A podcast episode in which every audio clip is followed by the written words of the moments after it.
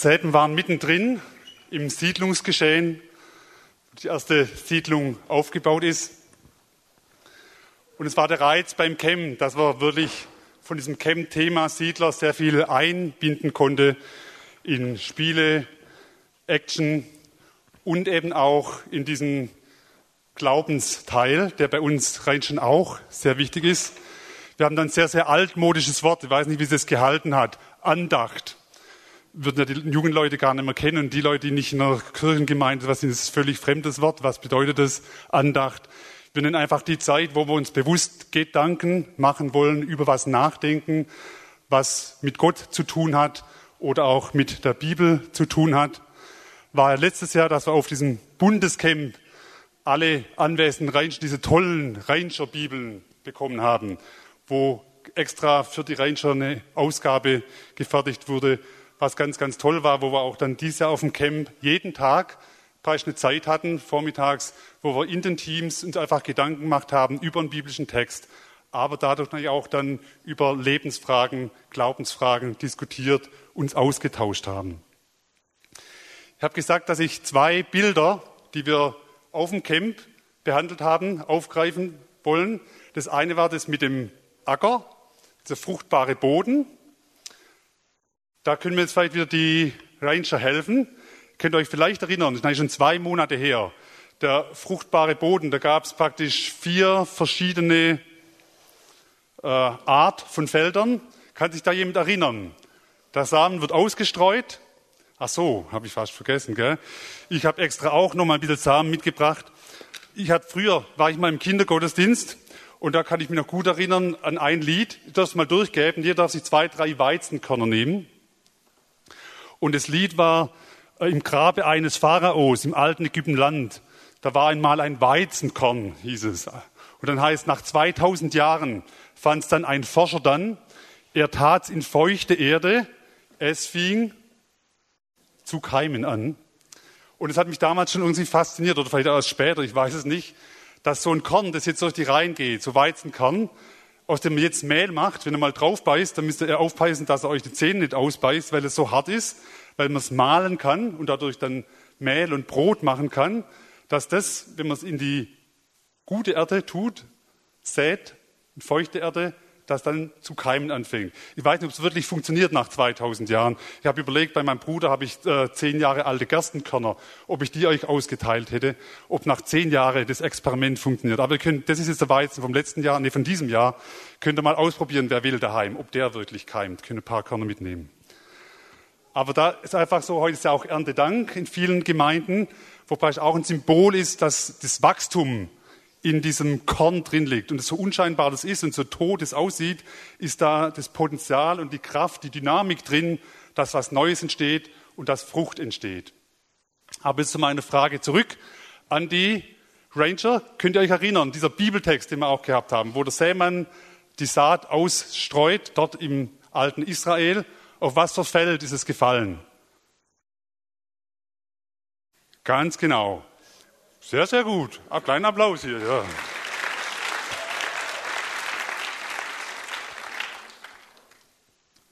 Ich wiederhole nochmal. Das eine ist auf den Weg gefallen. Damals ging der Weg mitten durch den Acker. Vögel haben es weggepickt.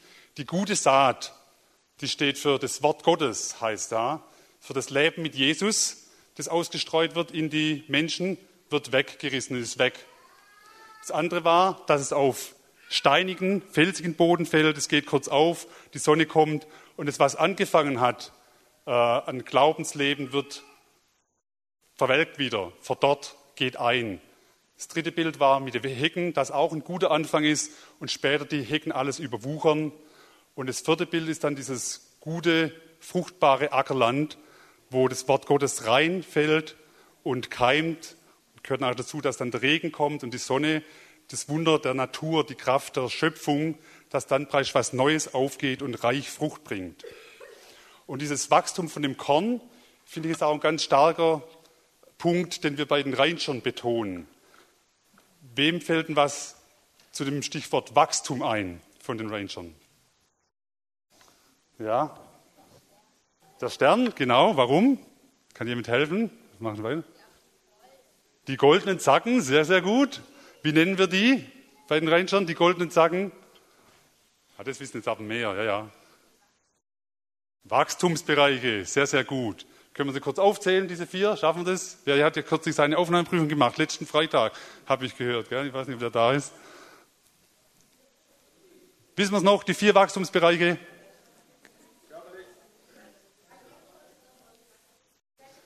Okay, sind Sie kommen für die, die es noch nicht so ganz kennen, die Eltern oder so. Also eins ist, dass wir sagen, wir wollen körperlich wachsen, geht meistens von Laien, aber gesunde Ernährung. Das andere ist, dass wir geistig wachsen wollen, also in der Schule unseren Verstand äh, trainieren, äh, Intellekt.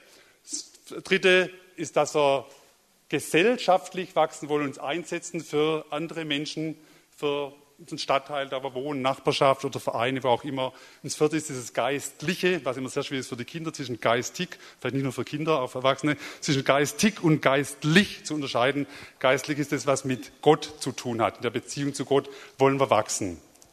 Und von daher ist dieses Weizenkorn ein Symbol, wie wir auch das auf dem Camp besprochen haben, dass praktisch das Wort Gottes, das Leben mit Jesus in unser Herz fällt.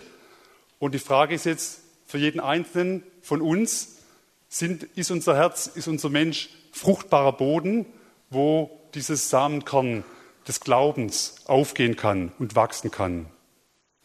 Und das können wir selber beeinflussen, dass wir dafür sorgen, dass wir empfänglich sind, dass wir es begießen, dass wir schauen, dass es nicht zuwächst durch andere Dornen, andere Sachen, die wichtiger werden.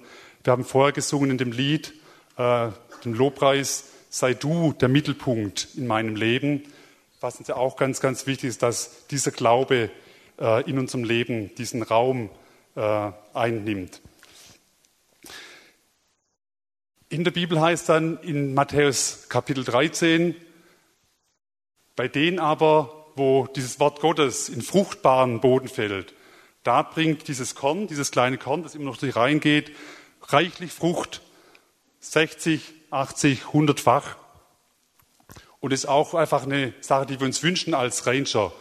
Einmal in unserem Glaubensleben, aber auch, dass wir die Ranger zurüsten in einem ganz praktischen Leben. Dass sie lernen, sich selber organisieren. Dass sie lernen, praktisch zurechtzukommen, äh, auch mit Anforderungen, wenn das Wetter schlecht ist, wenn man gerädert ist, müde, trotzdem einfach noch mit sich selber klarkommt und mit dem Team klarkommt.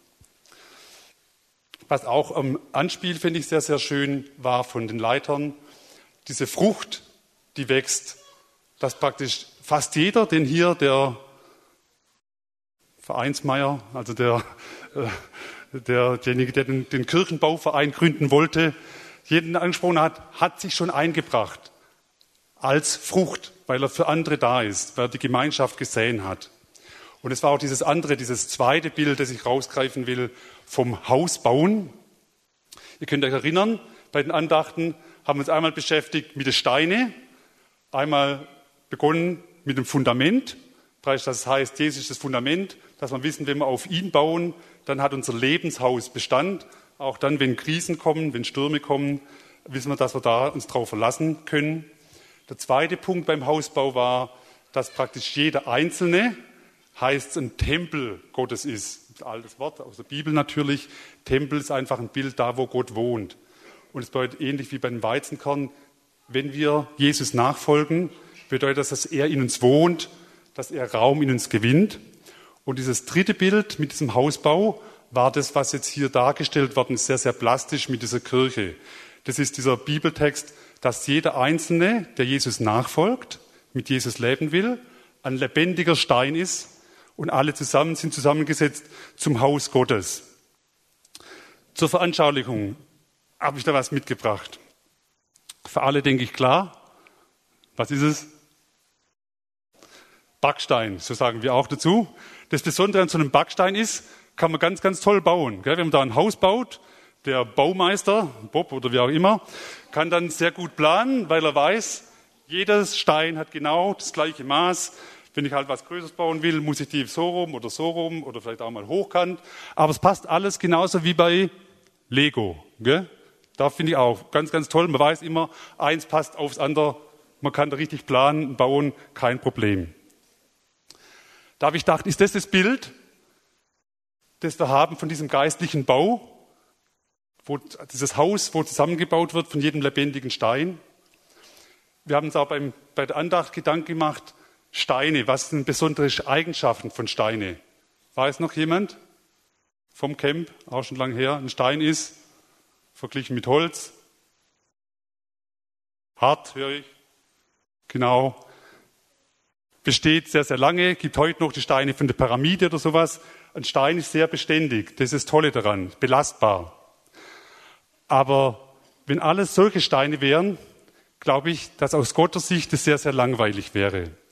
Und wenn es heißt lebendige Steine, ist es schon fast ein Widerspruch in sich.